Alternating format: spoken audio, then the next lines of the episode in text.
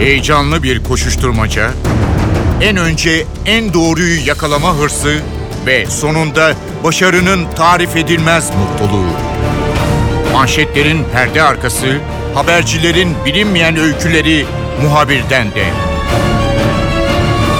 Muhabirden şimdi başlıyor.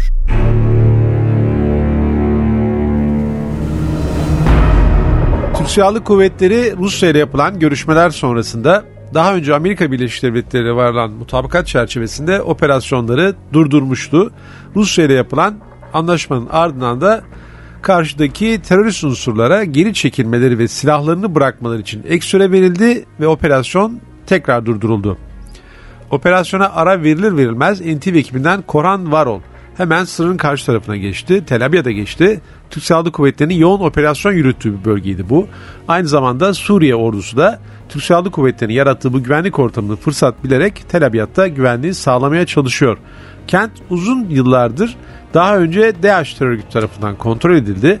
Ardından YPG veya PKK ile işbirliğinden dolayı YPG PKK terör örgütü tarafından kontrol altına tutuldu. Ancak bu denetimin şu an sonlandırıldığı ve Suriye Milli Ordusu'nun bu yerleşim yeri merkezinde güvenliği sağlamaya çalıştığı anlaşılıyor.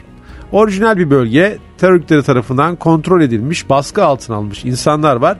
Dolayısıyla bu ilginç yerleşim yerini başından sonuna değin gezen Koran Varol bizimle olacak, notlarını paylaşacak. Muhabirden başlıyor, ben Kemal Yurteri.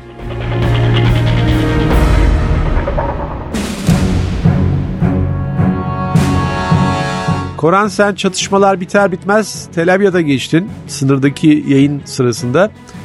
Tabii çok ilginç bir yer yani hem çok şiddetli çatışmalar yaşandı. Ee, geçmiş dönemde sürekli el değiştirdi. Bir ara buralarda DH gözüktü. Daha sonra YPG'nin kontrol altına geçtiği anlaşılıyor. Bir yandan e, rejimin askerleri oraya geliyor. En son Türk Silahlı Kuvvetleri orada bir temizleme operasyonu gerçekleştirdi. Şimdi bu yerleşim yeri nerede? Önce onu bize bir tarif edersen. Şimdi tam Akçakale'nin karşısında Tel Aviv. Öyle ki iki yerleşim birimi birbirlerine karşıdan bakıyorlar. Arada bir duvar var sadece e, bir tren yolu, raylar e, ve hemen karşılıklı evler. Yani arada bir kilometre, bir buçuk kilometre ya var ya yok. Yani son derece yakın e, ortadan bir duvarın geçtiği Akçakale ve e, Tel Abyad. Tel Abyad'a gittik biz. E, tabii Barış Pınar Harekatı kapsamında terörden harekatın dördüncü günün arındırılmıştı. Kent merkezinde kontrol sağlanmıştı. Tabii orada gerekli e, önlemler alındıktan sonra e, içeri girdik. Kameraman arkadaşım Cüneyt Ali Horozal'la birlikte. E, çok yakın hemen kapının karşı tarafından e, bir kilometre gidiyorsunuz. Yerleşim birimleri başlıyor. E, tabii içeride gördüklerimiz son derece e, önemli. E, ama e, terörden arındırılmış bölgede hayatın yavaş yavaş normale döndüğünü söyleyebiliriz. Koran tabii bir tren e, yoluyla ayrılmış e, kasabalar. Bunlar Suriye ile herhalde sınır anlaşmaları yapılırken geçmişte e, o şekilde anlaşılmış. Belki de yerleşim yerleri ikiye bölündü. Herhalde o sınır hattı üzerinde neredeyse ikiye bölünen köyler bile var. Anlaşıldığı kadarıyla iki taraftaki insanlar aralarında bir akrabalık da söz konusu galiba. Tabii akrabalar e, ailenin yarısı karşıda kalmış, yarısı bu tarafta kalmış. Böyle çok örnek olduğunu biliyoruz. Zaten e, yıllarca bayramlarda giriş çıkışlar sıkça yaşanır. E, ama tabii e, terör örgütü YPG bölgeye 2015'te kontrol ele aldı. 2014'te DAEŞ terör örgütünün elindeydi. Bölge terörden çok çektiğini söyleyebiliriz. Ve nihayetinde Barış Pınarı harekatıyla e, Tel Abyad, Akçakale'nin tam karşısı ve tabii Resulayn'ı da eklemek lazım. O da Ceylanpınar'ın karşısı. E, kent merkezleri terörden arındırıldı. E, birkaç izlenim anlatacak olursak eğer, e, tabii son derece azalmış nüfus. Hemen her iki kişiden biri e, ya asker ya sivil. E, son derece az bir nüfus. Kepenkler kapalı ama o kapalı kepenklerin e, şehir merkezinde, kent merkezinde açıldığını görüyoruz. Manavlar açılmıştı, eczaneler açılmıştı. Çocuklar sokakta top oynamaya başlamıştı. Bizim için son derece önemli bir gösterge bu. E, ama nüfusun tenhalığından bahsedebiliriz. E, tabii köşe başlarında e, devriye atıyor Suriye Milli Ordusu. Hem devriye atıyorlar hem sabit noktalarda nöbet tutuyorlar. E, dikkatle tabii e, kontrol ediliyor. Zira hala canlı bombalı araçlı bir saldırı yaşanabilir ki nitekim iki gün önce yaşandı. E, ya da mayın arama tarama faaliyetlerinde herhangi bir olumsuzluk yaşanabilir. O yüzden hem devriye atıyorlar e, hem de köşe başlarında nöbet tutuyorlar. Namlular e, yine e, dediğimiz gibi sınırı gözetliyor. Zira o bölgede YPG'li teröristlerin mevzi yığınak, sığınak olarak kullandığı yerlere de gittik biz kameraman arkadaşım Cüneyt'le. E, tabii Akçakale hemen tam karşıdan bakan bir yerdi. O bölgeye tüneller kazmışlardı. O bildiğimiz tüneller birbirleriyle bağlantılı tüneller. Sadece tünel değil mevzi kazmışlardı. E, tahkimat yapmışlardı. Belirli bir mühendislik e, yardımı alınmış belli ki özenle e, yapılmış. Büyük tünellerden bahsediyoruz. E, kenarı duvarla örülmüş, betonla çevrilmiş. E, e tabii onlar yok edilecek, e, tahrip edilecek, kullanılamaz hale getirilecek.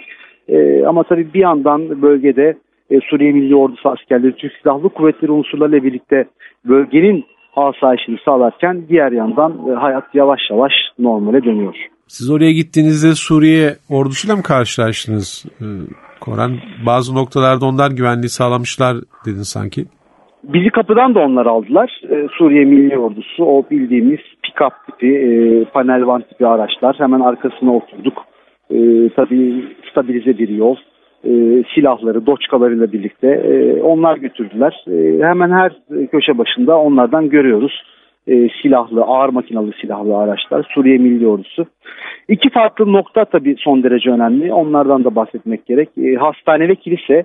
E, hastane kullanılamaz halde YPG'li teröristler bölgeyi terk ederken ne varsa alıp götürmüşler. İşte röntgen cihazları, ilaçlar vesaire. Hatta bununla da yetinmemişler. Hastanenin bir bölümünü ateşe vermişler. Yanık sedyeleri gördük. Ve Tel Abyad Hastanesi şu an kullanılamaz halde. Tel Abyadlıların bir sağlık hizmeti alabileceği hastanesi yok. E, kilise son derece önemli. Eski bir kilise, tarihi bir kilise. Tabii terör örgütü unsurları o bölgeyi kilisenin içine ayrı, dışına ayrı kullanıyorlardı. İçini karargah olarak kullanıyorlardı ki e, flamalarını, bayraklarını, paçavralarını gördük içinde. E, bahçesinden de havan topu atıyorlardı. E, şöyle bir propaganda söz konusuydu. Amaçları şuydu, çok net.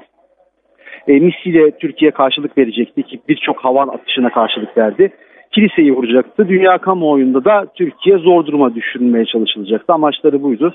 E, ama Cumhurbaşkanı Erdoğan da söyledi. Kuyumcu tizliğiyle çalışıyoruz ifadesini kullanmıştı. Biz bunu sahada da gördük. E, kilisenin de boşaltılmış olduğunu söyleyebiliriz.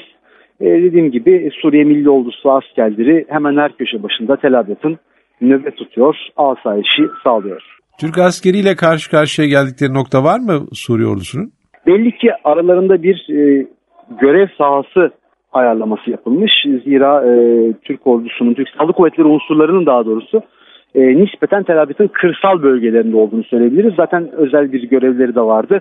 E, hatırlayalım YPG'li teröristler bölgeden çekilmesi için 120 saat verilmişti. İşte o YPG'li teröristlerin çekilmesini dikkatle takip etti. O yüzden Türk Silahlı Kuvvetleri unsurlarının Tel Aviv'in nispeten e, kent merkezinden ziyade kırsalında olduğunu ve teröristleri dikkatle izlediğini, takip ettiğini, çekilmeye refakat ettiğini, baktığını gözlemledik.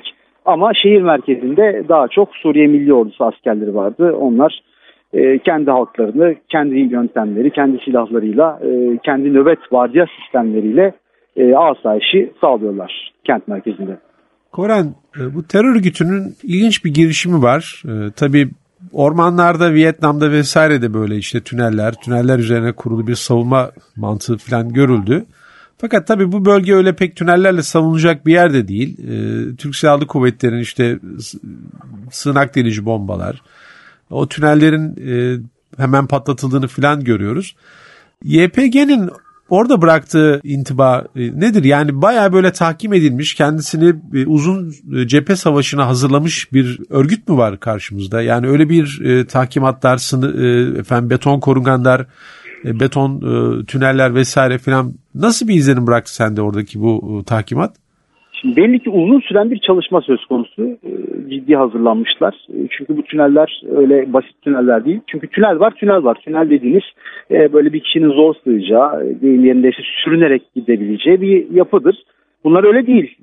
Bayağı bir adam boyu yüksekliğinde belki bazen daha fazla. Kenarında betonlar örülmüş. Bir mühendislik çalışması var. Tahkimat yapılmış. Ve tüneller birbirlerine bağlanıyor. Bu da çok önemli. Ee, bir anlamda köstebek gibi yerin altını oymuşlar. Betonla kaplamışlar. Hem yığınak olarak kullanmışlar sığınak ki e, bazı tünellerde içinde mühimmat bulundu. YPG'li teröristlerin kullandığı roket atarlar, attıkları havan topu mermileri o tünellerin içinde bulundu. Hem de kaçma amacıyla kullanmışlar. E, bir tanesine biz gitme şansımız oldu. E, hemen Akçakale'nin tam karşısında bir hakim tepe. O tepede gözcülük yapıyorlar. E, harekatın hemen ardından bütün eşyalarını bırakıp o tünele girip kaçmışlar. O tünele baktığımız zaman şehir içine doğru giden uzun bir tünelden bahsediyoruz. Yani birbiriyle bağlantılı, son derece hazırlık yapılmış, belli ki yardım alınmış ve mühimmat içine depolanmış tüneller vardı. Tabii dediğimiz gibi kullanılamaz hale getirilecek. Ama terör örgütünün uzun süren bir çalışması olduğunu ve bunun da sahaya yansıdığını söyleyebiliriz. İnsanlarla karşılaştınız. Sokaklarda oynayan çocuklar var. Biraz e, ortamın sakinleştiği anlaşılıyor. E, kent merkezinde dediğim gibi bu insanlar daha önce YPG e, örgütünden, terör örgütünden önce DH tarafından bir şekilde e, kontrol edildiler. Orayı onlar ile geçirdi. Daha sonra YPG'liler geldi, PKK'lar, YPG'liler, işte terörist örgütler. E, sivil vatandaşlarda nasıl bir intiba bıraktı sende? Yani kentin içerisinde altyapı, yollar, sokaklar, e, alışveriş vesaire bu konuda bir canlılık var mı? Bir düzen tutturmuşlar mı? Şimdi birçok şey Türkiye'den gidiyor. Önce onu söyleyelim. Terörden arındırıldıktan sonra kent merkezi dördüncü günde kontrol edildikten sonra e, lojistik anlamda yardım yapıldı bölgeye ve hemen her gün bir e, konvoy, bir kafile giriyor. Ne oluyor? İşte kamyon kamyon suların içeri taşındığını görüyoruz. Seyyar jeneratörler taşındı. Tel Abyad'ın hemen her sokağından bir jeneratör sesi geliyor. Çünkü bölgede altyapı zarar gördü, elektrik yok. Ama dediğimiz gibi Türkiye'den yapılan yardımlarla e, bunlar sağlanıyor. Tabii terörden çok çekmiş bir bölge. 2014'te DAEŞ, 2015'te e, YPG DAEŞ'ten devraldı yönetimi. E, ve nihayetinde Barış Pınarı Harekatı'yla artık e, Suriye Milli Ordusu askerleri ve Türk Silahlı Kuvvetleri unsurları o bölgede varlığını sürdürüyor. Tabii biraz rahatlamış durumda halk. E, dediğimiz gibi kepenkler açılmış. Çocuklar son derece önemli. Çocukların sokakta oynaması bizim için önemli bir e, gösterge. E, çocukları gördük ama dediğimiz gibi sokaklarda çocuklar oynasa da, top oynasa da, kepenkler açılsa da, alışveriş ve hayat başlasa da e, hemen her köşe başında silahlı bir Suriye Milli Ordusu askeri, bir doçka, bir ağır makinalı tüfekli bir panelvan e, ya köşe başında duruyor ya da devriye atıyor. E, dediğim gibi e, ihtiyatı elden bırakmıyorlar. Bölgede hala gizlenmiş YPG teröristler olabilir. Canlı intihar bombası saldırısı söz konusu olabiliyor.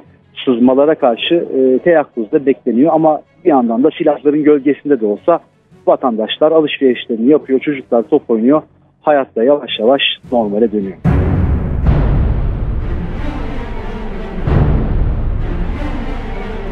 NTV muhabiri Korhan Varol'un Tel Abyad izlenimleri böyleydi. Ben Kemal Yurteli muhabirden de yeniden görüşmek üzere hoşçakalın. Haber için değil de haberin hikayesi için şimdi onlara kulak verme zamanı. Muhabirden NTV Radyo'da.